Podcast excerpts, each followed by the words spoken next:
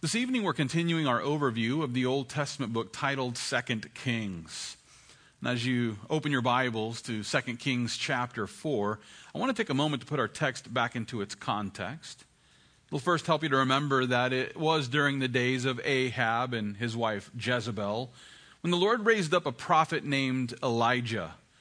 And it was during the days of his ministry when the Lord directed Elijah to raise up a replacement whose name was Elisha. And then in the second chapter of this book, we learned about the day when Elijah was taken to heaven. He was taken up in a chariot of fire. And it was on that day when the mantle of Elijah was then passed to his protege, Elisha. Well, now here we are in our text tonight, and we find a list of miracles that the Lord performed through the prophet Elisha. And in this way, the Lord was further establishing Elisha's status as the prophet of God. And as we consider this list of miracles, which is found here in our text tonight, we're once again reminded of the fact that Elisha was serving an omnipotent or all-powerful God who is able to accomplish his will and without fail. What this also means is that those who tonight are serving the God of the Bible were serving the same God.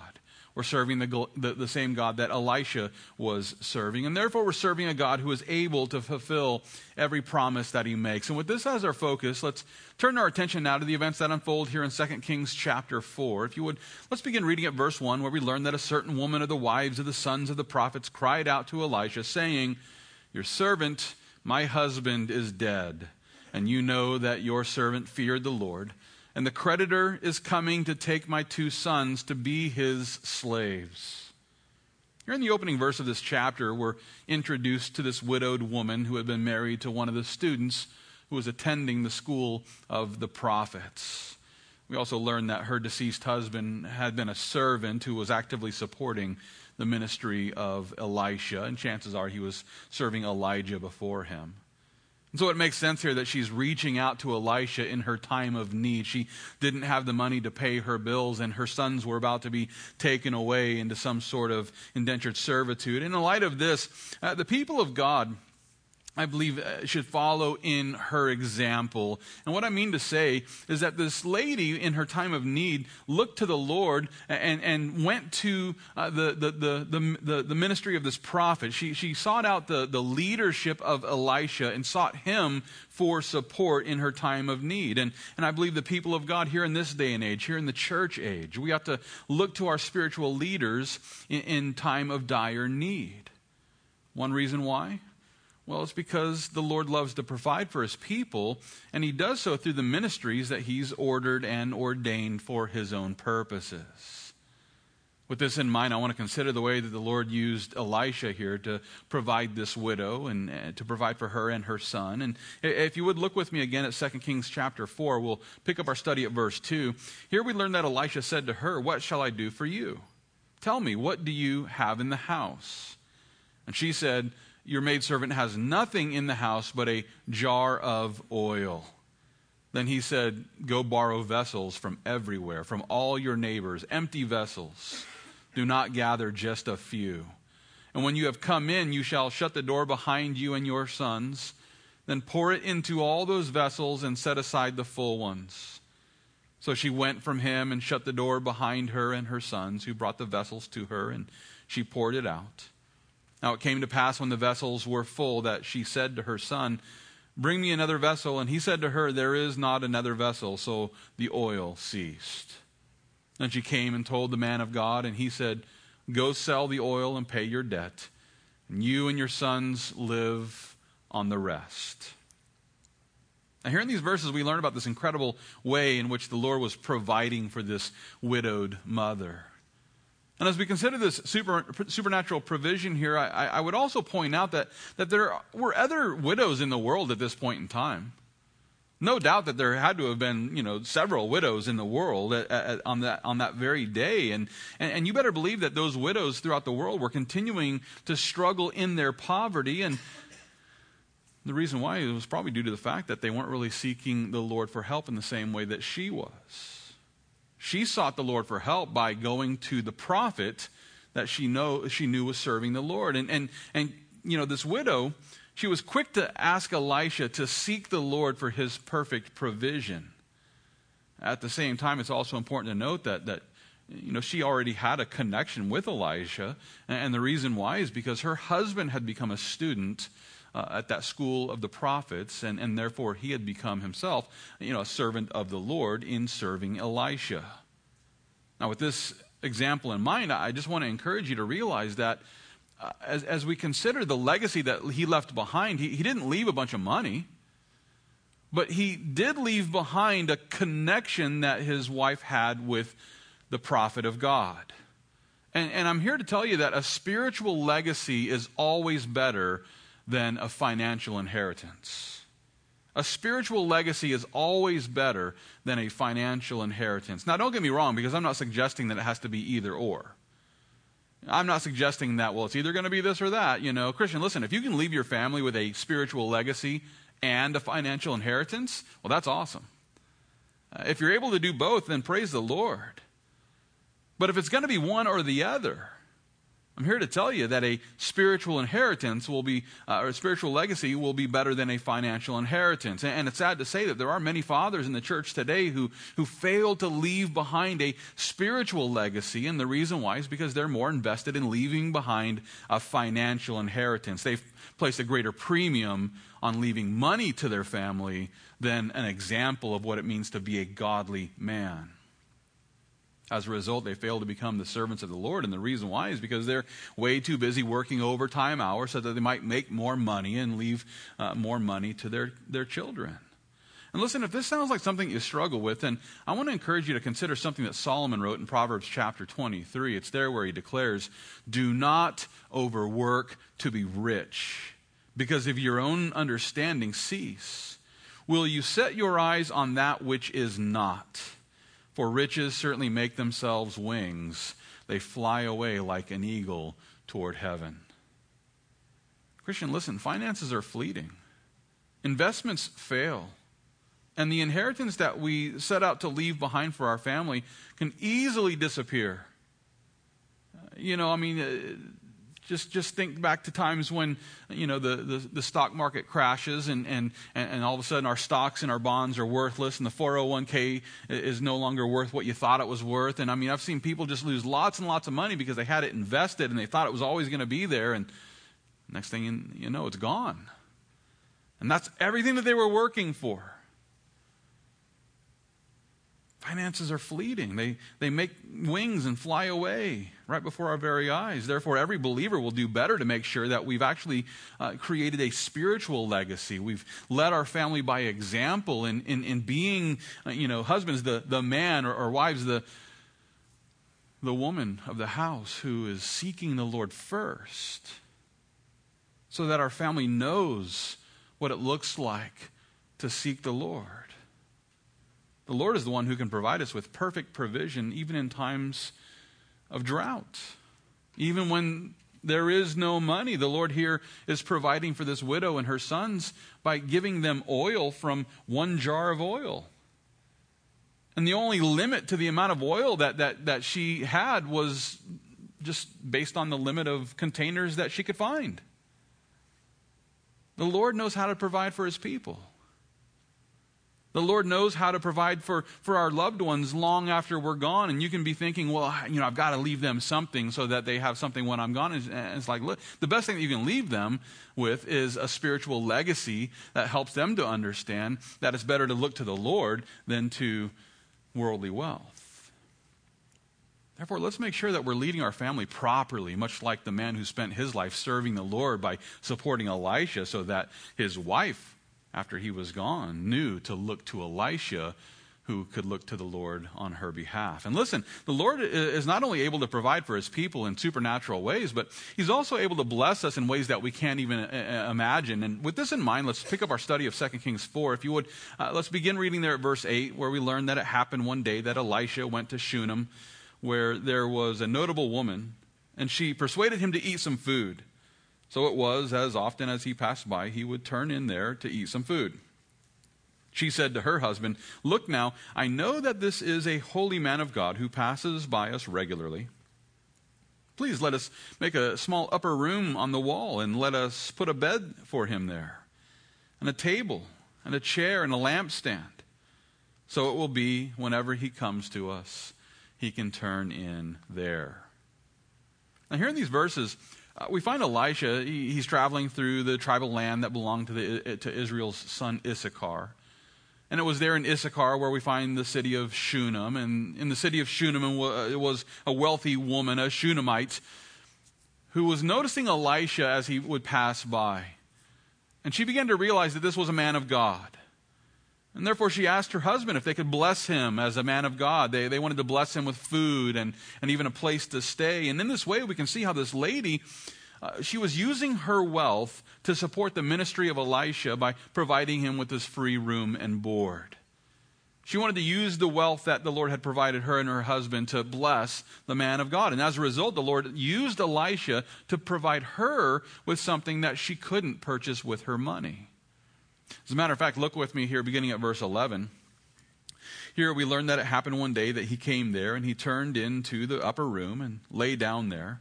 Then he said to Gehazi, his servant, "Call the Shunammite woman." When he had called her, she stood before him, and he said to him, "Say now to her, 'Look, you have been concerned for us with all this care. What can I do for you? Do you want me to speak on your behalf to the king or to the commander of the army?" She answered, "I dwell among my own people." So he said, "What then is to be done for her?" And Gehazi answered, "Actually, she has no son, and her husband is old." So he said, "Call her." When he had called her, she stood in the doorway. Then he said, "About this time next year you shall embrace a son." And she said, "No, my lord, man of God, do not lie to your maidservant." But the woman conceived and bore a son when the appointed time had come, of which Elisha had told her. Now here in these verses we find the Lord, he's using Elisha to bless this wealthy woman with this promised son. This is nothing that she could have purchased with, her own money. She couldn't have gone and purchased artificial insemination. She couldn't have, used her wealth to make this happen, and yet the Lord was able to make it happen. And as we consider the way that the Lord blessed her in this way, I would point out that the world was actually filled with women who were barren on that very day. There were other barren women in the world at this point in time, and yet it's the Shunammite woman who was receiving this blessing from the Lord. And the reason why is due to the fact that she was the one who wanted to bless the Lord. She wanted to bless the Lord by financially supporting his servant, Elisha. And the Lord said, "Oh, you want to bless me, huh? Well, I'm going to bless you."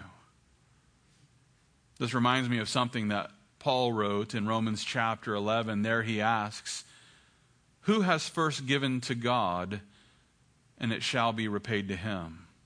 For of him and through him and to him are all things, to whom be glory forever. Amen." More simply put, Paul was basically saying God is a debtor to no man.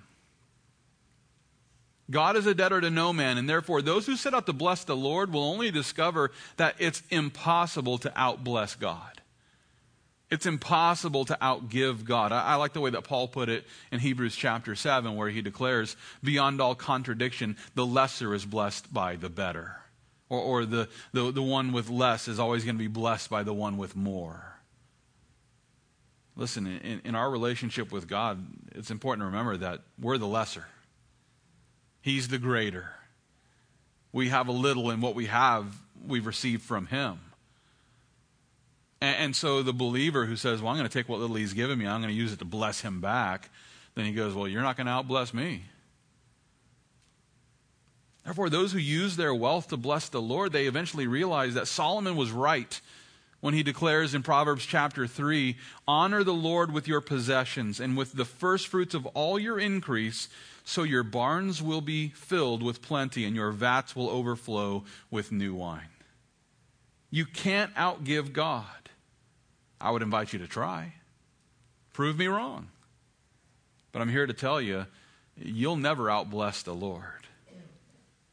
Those who have a heart to bless the Lord with our worldly wealth, even with our time and our talents, we're only going to discover that every good gift and every perfect gift is actually from above, and it comes down from the Father of lights, who is able to provide us with everything that we need, and not only what we need, but he goes above and beyond. And listen, this perfect provision of the Lord is not only financial, it's not only familial, but it's also a provision of peace, which actually fills our hearts in times of tragedy. And with this as our focus, let's turn our attention back to 2 Kings chapter 4. If you would, let's pick up our study there at verse 18. Here we learn that the child grew, and it happened one day that he went out to his father, to the reapers, and he said to his father, "My head, my head."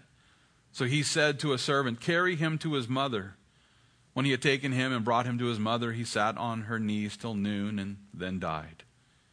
And she went up and laid him on the bed of the man of God, shut the door upon him, and went out. And she called to her husband and said, "Please send me one of the young men and one of the donkeys, that I may run to the man of God and come back." So he said, "Why are you going to him today? It is neither the new moon nor the Sabbath." And she said, "It is well." Now, as we consider the response of this troubled mother, we must not fail to recognize the calm sense of peace that she possessed here. Without debate, she was moving with purpose. She was dedicated to getting the donkey that she needed and the servant that she needed to go and find the man of God. She was going to go seek help from Elisha.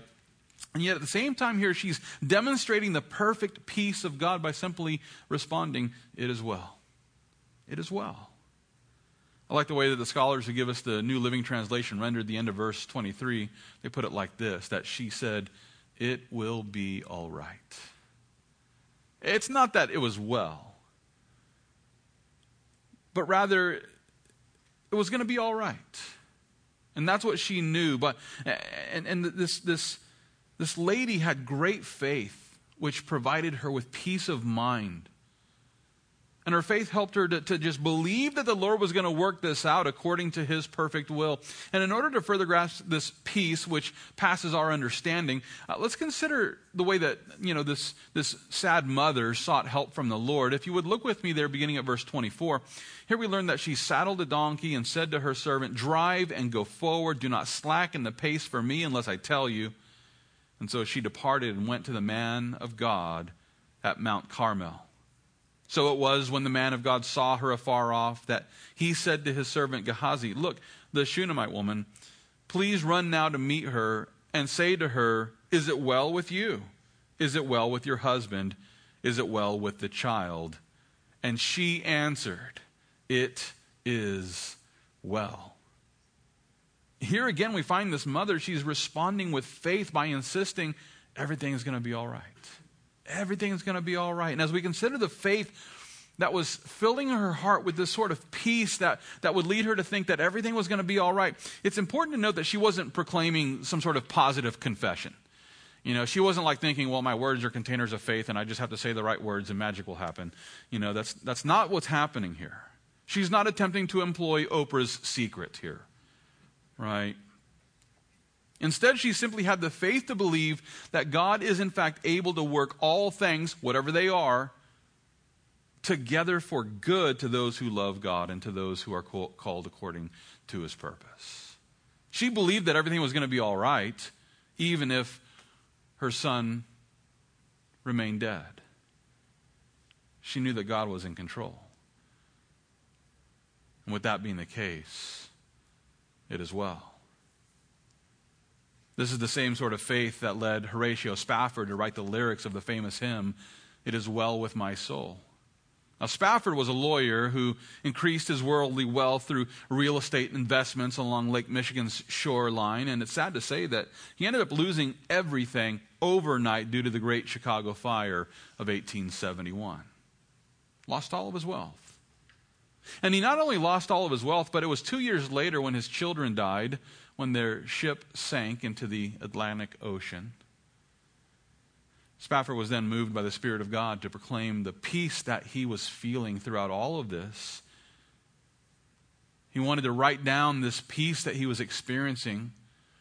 And so he began his famous hymn, "It Is Well," with these words. He says, "When peace like a river attendeth my way, when sorrows like sea billows roll, whatever my lot, thou hast taught me to say, it is well with my soul." That's amazing faith. It's amazing faith for this man who lost all of his wealth, he lost his kids, And he turns and begins to praise God by declaring it as well. It's going to be all right because God is in control. Without debate, we live in a fallen world, and as a result, we're all going to suffer many heartaches. And yet those who walk by faith with the Lord will receive that peace that passes all understanding. And the reason why is because the Holy Spirit is here to comfort us by helping us to remember that we serve this all-powerful God who's able to work all things together for good to those who love him, to those who are called according to his purpose. It's also important to remember that we serve a God who has power not only over sin, but also over death itself. As a matter of fact, look with me again here at 2 Kings chapter 4. I want to pick up our study at verse 27. Here we read, "Now, when she came to the man of God at the hill, she caught him by the feet, but Gehazi came near to push her away. But the man of God said, 'Let her alone, for her soul is in deep distress, and the Lord has hidden it from me and has not told me.' So she said, 'Did I ask a son for my Lord? Or did I ask a son of my Lord? Did I not say, do not deceive me?' Then he said to Gehazi, 'Get yourself ready and take my staff in your hand and be on your way. If you meet anyone, do not greet him. And if anyone greets you, do not answer him, but lay my staff on the face of the child.' And the mother of the child said, 'As the Lord lives and as your soul lives, I will not leave you.' So he arose and followed her. Now Gehazi went on ahead of them and laid the staff on the face of the child, but there was neither voice nor hearing. Therefore he went back to meet him and told him, saying, 'The child has not wakened.'" So in other words, placing a stick on the kid's face didn't work. And so Elisha then decided to go and see for himself. And in verse 32, we find Elisha coming into the house. There was the child lying dead on his bed. He went in, therefore, shut the door behind the two of them, and prayed to the Lord. And he went up and lay on the child, and put his mouth on his mouth, his eyes on his eyes, and his hands on his hands. And he stretched himself out on the child, and the flesh of the child became warm. He returned and walked back and forth in the house, and again went up and stretched himself out on him. Then the child sneezed 7 times, and the child opened his eyes. And he called Gehazi and said, "Call the Shunammite woman." So he called her. And when he had come in to him, he said, "Pick up your son." So she went in, fell at his feet, and bowed to the ground. Then she picked up her son and went out. In these verses, we find the Lord empowering the prophet Elisha to restore the life of the young boy who had died. It's incredible. As we consider this incredible miracle here, I have no doubt that most of us here tonight, we've all struggled with the death of a loved one, I'm certain. If so, then you've probably wondered why the Lord withholds his healing power. We find the Lord using healing power tonight. And we can look at this and wonder, well, why didn't the Lord heal my loved one in the same sort of way? I was 12 years old when I found out that my mother was dying of cancer, and seeing how she was a believer who, had bought into the whole word of faith movement. Well, I watched as she was surrounded by all these Christians who were speaking words of faith over her, claiming her healing as they prayed for her. And, I was 12 years old. I didn't know better. I thought, okay, this is going to work. They've told me that she's healed, and in the name of Jesus, she's healed. Before I turned 13, she died. She died. And in my mind, I'm thinking, well, I thought this was going to work. I thought they, said the magic words. They said, in the name of Jesus, and bada boom, bada bing, it's supposed to work. It didn't work. And as a result, I began to question the God that she had worshipped. I began to struggle with this idea of this good and loving God who would allow one of his servants to die in such a horrible way. And it's possible that you can relate with this. It's possible that you've watched somebody die and that you struggled after praying and praying for healing and God didn't heal, and now you're wondering, well, why would God allow this to happen? If this is something that you struggle with, it'll help you to realize that the Lord has vowed to heal every believer. But it's through the promise of the resurrection. It's by the stripes of Jesus that we are healed. But that's not a healing that necessarily takes place in this world. It could, if that's in line with his will. But the ultimate healing that the Lord has for us is through the resurrection. And with this as our focus, hold your place here in the book of 2 Kings. I'd like you to turn with me to 1 Corinthians chapter 15. And as you make your way to the 15th chapter of 1 Corinthians, I want to take a moment to remind you that death became an issue for every living creature on the day when Adam and Eve sinned against God. In other words, original sin resulted in the curse that has caused the entire creation to become now corrupt. And with that being the case, the Lord must allow every person to die. Otherwise, we'll be in an eternal state of fallenness. We'll suffer from the curse for the rest of eternity. And the Lord wouldn't be a good God to allow that to happen. The Lord allows every person to die so that he can provide those who trust in Jesus with an incorruptible body. And this happens through the resurrection. Let's consider how Paul puts it here in 1 Corinthians 15. I want to jump down to the end of this chapter. If you would look with me there, beginning at verse 51. Here Paul declares, "Behold, I tell you a mystery. We shall not all sleep, but we shall all be changed. In a moment, in the twinkling of an eye, at the last trumpet. For the trumpet will sound, and the dead will be raised incorruptible, and we shall be changed. For this corruptible must put on incorruption, and this mortal must put on immortality. So when this corruptible has put on incorruption, and this mortal has put on immortality, then shall be brought to pass the saying that is written, 'Death is swallowed up in victory. O death, where is your sting? O Hades, where is your victory?'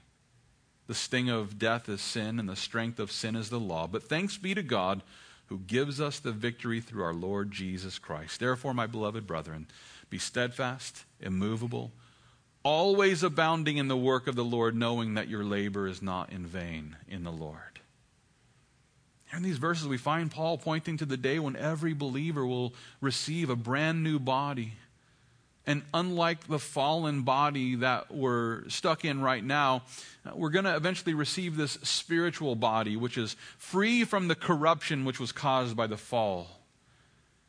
And so if you think the miracle of Elisha was incredible, it was. But I'd point out that was only a resuscitation. It was miraculous. The child had died. But that wasn't a resurrection. It was just a resuscitation. And if you think that's incredible, just wait until the resurrection. Because it's at that point in time when the Lord Jesus will use his supernatural power to resurrect the bodies of those who have placed their faith in him. That's going to be incredible. How do I know this is going to happen? Well, the proof is found in the fact that the Lord Jesus himself is risen from the grave, just like he promised. Well, how do I know that? Well, I would just appeal to the eyewitnesses from the first century who confirmed this fact and have confirmed it many times over. As a matter of fact, let's consider something that Paul writes here in 1 Corinthians chapter 15. I would ask you to back up to the beginning of this chapter. I want to back up to the beginning of 1 Corinthians 15. It's there beginning at verse 1 where Paul presents us with the eyewitness evidence, which actually proves the historicity of Jesus' resurrection. If you would look with me beginning at verse 1 where Paul declares, "Moreover, brethren, I declare to you the gospel which I preached to you, which also you received and in which you stand, by which also you are saved if you hold fast that word which I preached to you unless you believed in vain.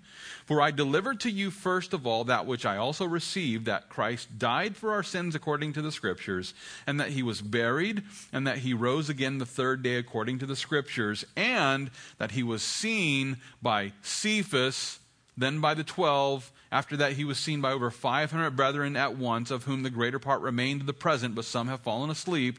After that he was seen by James, then by all the apostles, then last of all he was seen by me also, as by one born out of due time. For I am the least of the apostles, who am not worthy to be called an apostle, because I persecuted the church of God." Now, here in the beginning of this chapter, which is all about the resurrection, we find Paul here, he first presents us with a list of those who actually spent time with the Lord Jesus after his death, after his burial, and after his physical resurrection.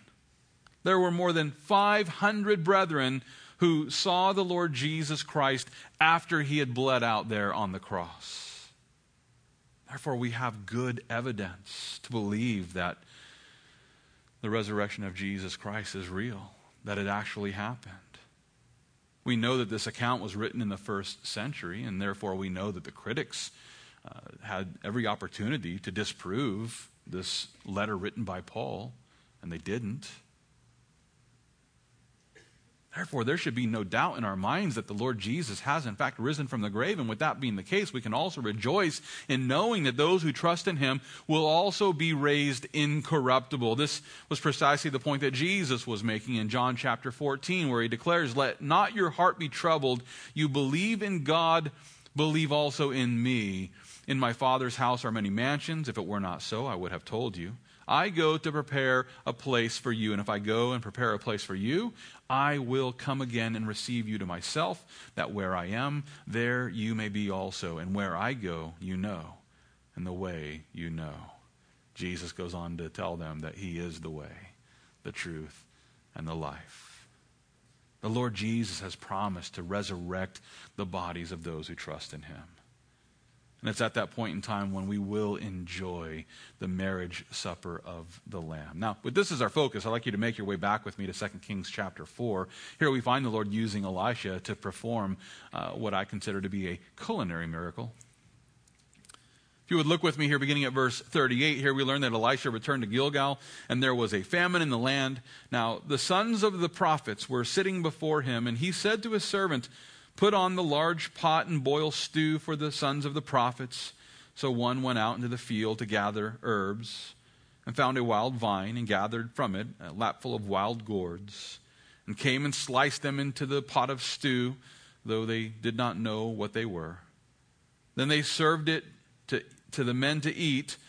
And now it happened as they were eating the stew that they cried out and said, "Man of God, there is death in the pot." And they could not eat it. So he said, "Well, then bring some flour." And he put it into the pot and said, "Serve it to the people that they may eat." And there was nothing harmful in the pot. Here in these verses, we find a group of students from the school of the prophets, which was there in Gilgal. They're preparing some dinner.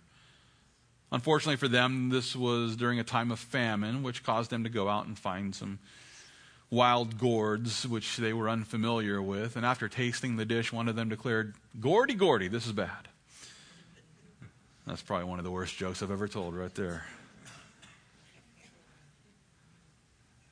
I like the way that the scholars who gave us the New Living Translation render verse 41. They put it like this: "Some of the stew was served to the men, but after they had eaten a bite or two, they cried out, 'Man of God, there's poison in this stew.' So they would not eat it." Now, based on this, it would appear that the wild gourds that they found, they were probably toxic. There is a wild gourd, which is actually known as a stinky gourd. And yeah, it stinks. And it's toxic. It can be poisonous. And so chances are they tasted it and probably realized pretty quickly that it was poisonous food. Rather than throwing it out, because this was a time of famine, the Lord used Elisha to fix this culinary mistake by just throwing some flour into the stew. And, you know, flour's not going to get rid of poison. And yet, that's exactly how the Lord did it. Now, it's interesting because the Lord could have just supernaturally provided them with all the food they needed. And yet again, the Lord is using this miracle to further show that Elisha is the prophet of God. And not only that, but we see a little bit of a reverse of the curse, so to speak, because poisonous plants, thorns and briars and these sorts of things came up from the curse. And so we see how the Lord has the miraculous power to reverse the curse. And we see that example here in this miracle. And not only was Elisha empowered to fix that bowl of toxic stew, but the Lord also used him to multiply loaves of bread. As a matter of fact, if you would look with me, beginning at verse 42, here we learn that a man came from Baal Shalisha and brought the man of God bread of the first fruits, 20 loaves of barley bread, and newly ripened grain in his knapsack. And he said, "Give it to the people that they may eat." But his servant said, "What? Shall I set this before 100 men?" And he said again, "Give it to the people that they may eat, for thus says the Lord, they shall eat and have some left over." So he set it before them, and they ate and had some left over according to the word of the Lord. The Lord promised it through Elisha, and he fulfilled the promise. And as we consider this gift of bread from this city, which was in Ephraim, the servant of Elisha knew right off that 20 loaves and this little sack of grain, it was a great deal of food during a famine, and yet he also knew that it wasn't enough food for all the men who were there. There were at least 100 men there. Each man could have eaten a loaf by himself, I'm certain of it. And yet Elisha had the faith to say, just serve the food, and it's going to last, and there's going to be leftovers. And that's exactly what happened according to the word of the Lord. I can't help but to remember the times that Jesus has multiplied bread for the masses. He did this on a few occasions. As a matter of fact, it's in Matthew chapter 14 where we find the Lord Jesus. He feeds 5,000 men, and we don't know how many women and children were there as well, but he fed this multitude just with 5 loaves and 2 fish. It was a miracle. In Matthew 15, we find the Lord Jesus feeding 4,000 men and then a countless number of women and children. He took 7 loaves of bread and a few small fish and fed the multitudes in this way. Again, another miracle. And while these miracles are incredible, I'm actually more blown away by the dishes which will eventually be served at what we know to be the marriage supper of the Lamb.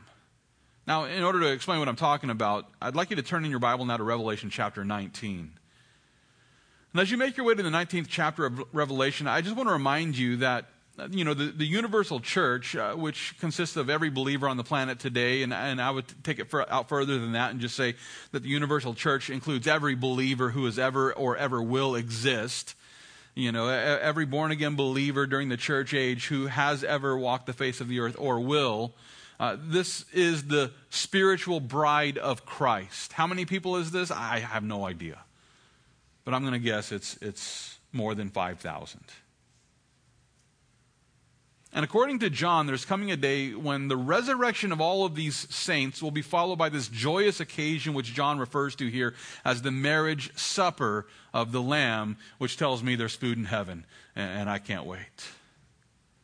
But this is our focus. Look with me there at Revelation chapter 19. We'll begin reading at verse 6. Here John declares, I heard, as it were, the voice of a great multitude, as the sound of many waters, and as the sound of mighty thundering, saying, Hallelujah, for the Lord God omnipotent reigns.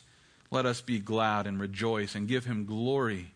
For the marriage of the Lamb has come, and his wife has made herself ready, and to her it was granted to be arrayed in fine linen, clean and bright, for the fine linen is the righteous acts of the saints. Then he said to me, Write, blessed are those who are called to the marriage supper of the Lamb. And he said to me, These are the true sayings of God. Here in these verses, we find the Lord providing a supernatural supper for every believer who has ever lived. It's going to be a massive multitude of people who will all be seated at beautiful tables, will all be dressed in white linen garments. And you better believe there's going to be a ton of food there. What kind of food? I have no idea. Is it going to be vegetarian? I can't tell you. Is there going to be pork? I pray that there will be, I've actually been eating, for years, I've been eating kosher hot dogs made of beef. There's a company called Hebrew National, and they make delicious beef hot dogs, which have been blessed by some rabbi somewhere. And I feel bad because I actually wrap these hot dogs in bacon, which completely destroys the kosherness of it, but oh, they're good. Bacon-wrapped Hebrew National hot dogs. Just, if you have the liberty, go for it. It's pretty good. Maybe that will be on the menu when we get to the marriage supper of the Lamb. I'm going to guess that whatever it is, it's going to be perfect. It's going to be delicious. And how do I know that? Well, the Lord can use Elisha to take poisonous gourds and turn it into delicious stew. And the Lord can take loaves of bread and multiply it for as many people as he wants. And when we get to heaven, we're going to sit at a huge table, and we're going to enjoy each other's fellowship, and we're going to worship our Savior as we enjoy the marriage supper of the Lamb. With that being the case, I just want to close our study tonight by encouraging you. If you're a Christian, then let's rejoice. Let's rejoice in knowing that we serve a Savior who has made some incredible promises. But listen, I'm sure we all know people who have made incredible promises and failed to fulfill them. But that's not who Jesus is. Jesus is an incredible Savior who not only makes great promises to us, but he fulfills them. He has the power to fulfill them. And so therefore, when we get to heaven, we will sing, "Hallelujah, for the Lord God, omnipotent, all-powerful, reigns." And we'll see how powerful he is as he feeds the entire church with incredible food. And so let's rejoice tonight, regardless of where we are. You know, you might be in the middle of a tragedy. You might be on top of the world. Regardless of what's happening in your life right now, I just encourage you to have an eternal perspective, looking forward to that day when we will exist in bodies that will never be corrupted again. Incorruptible bodies, in the presence of our Savior, enjoying the marriage supper of the Lamb. We have a Savior who has made this promise to us. He's gone to prepare a place for us and promised that he's going to receive us to himself. That's what we have to look forward to, and that's what we should be focusing on. We have a Savior who makes incredible promises. We have a Savior who's able to keep all of his promises according to the word of the Lord. Let's pray.